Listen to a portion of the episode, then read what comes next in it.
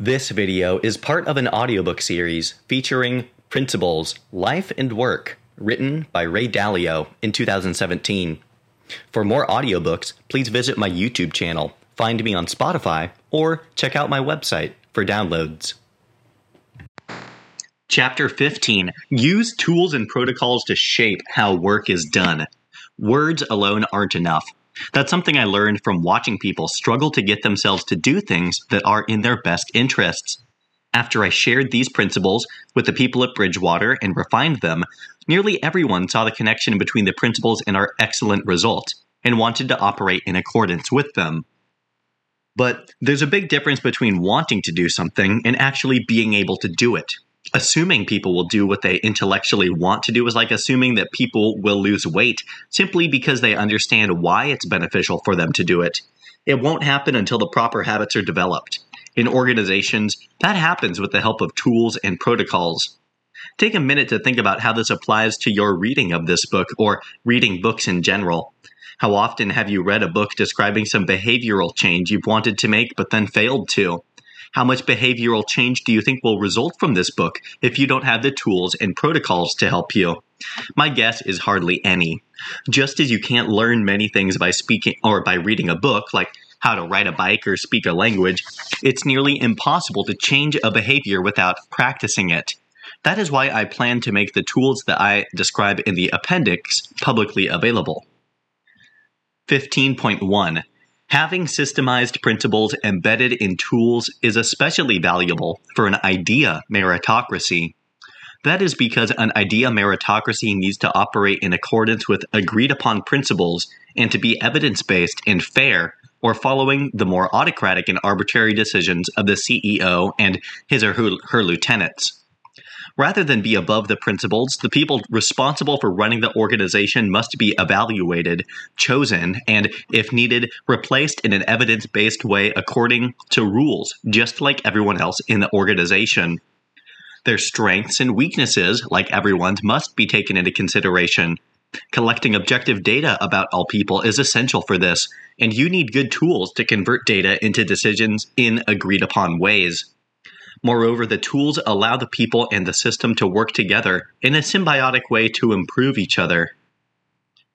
A. To produce a real behavioral change, understand that there must be internalized or habituated learning. Thankfully, technology has made internalized learning much easier today than when it was books, when they were the primary way of conveying knowledge. Don't get me wrong, the book was and is a powerful invention. Johann Gutenberg's printing press allowed easy dissemination of knowledge that helped people build on each other's learnings. But experiential learning is so much more powerful. Now that technology makes it so easy to create experiential or virtual learning, I believe that we are on the brink of another step change improvement in the quality of learning that will be as great or even greater than Gutenberg's. We have been trying to create internalized learning at Bridgewater for a long time, so how we do it has evolved a lot. Since we tape virtually all our meetings, we have been able to create virtual learning case studies that allow everyone to participate without actually being in the room. People see the meeting transpire as though they were in it, and then the case study pauses and asks them for their own thinking on the matter at hand. In some cases, they input their reactions in real time as they watch the tape. Thinking is recorded and compared with others' using expert systems that help us all understand more about how we think. With this information, we can better tailor their learning and their job assignments to their thinking styles. That is just one example of a number of tools and protocols we have developed to help our people learn and operate by our principles. B. Use tools to collect data and process it into conclusions and actions.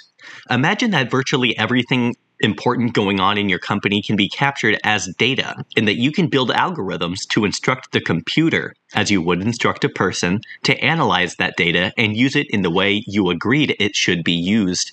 In that way, you and the computer on your behalf could look at each person and all the people together and provide tailored guidance, just like your GPS provides you guidance by knowing all the traffic patterns and routes. You don't have to make it mandatory to follow that guidance, although you can. Generally speaking, the system operates like a coach. and the coach can learn about its team. Data is collected about what people do so that if they make more insightful moves or less insightful moves, learning will occur and be used to create improvements. Because the thinking behind the algorithms is available to everyone, anyone can assess the quality of the logic and its fairness and have a hand in shaping it. C. Foster an environment of confidence and fairness by having clearly stated principles that are implemented in tools and protocols so that the conclusions reached can be assessed by tracking the logic and data behind them. In all organizations, it's always the case that some of the people judged to be ineffective will argue that those judgments are wrong. When that happens, a data and rules based system with clearly laid out criteria allows less room for such arguments and greater belief that the system is fair. Though the system won't be perfect, it is much less arbitrary and can much more easily be examined for bias, that the much less specified and much less open decision making of individuals with authority. My ideal is to have a process in which everyone contributes criteria for good decision making, and those criteria are assessed and selected by appropriately assigned, believable people. If people maintain the right balance of open mindedness and assertiveness so they understand what they are and aren't believable to make decisions, having those open discussions on the criteria for assessing and managing people can be very powerful in building and reinforcing the idea meritocracy. We have early stage tools that achieve these things, and we are striving to refine them so that our people management system operates as effectively as our investment management system. Even with its imperfections, our evidence based approach to learning about people, guiding them, and sorting them is much fairer and more effective than the arbitrary and subjective management systems that most organizations still rely on.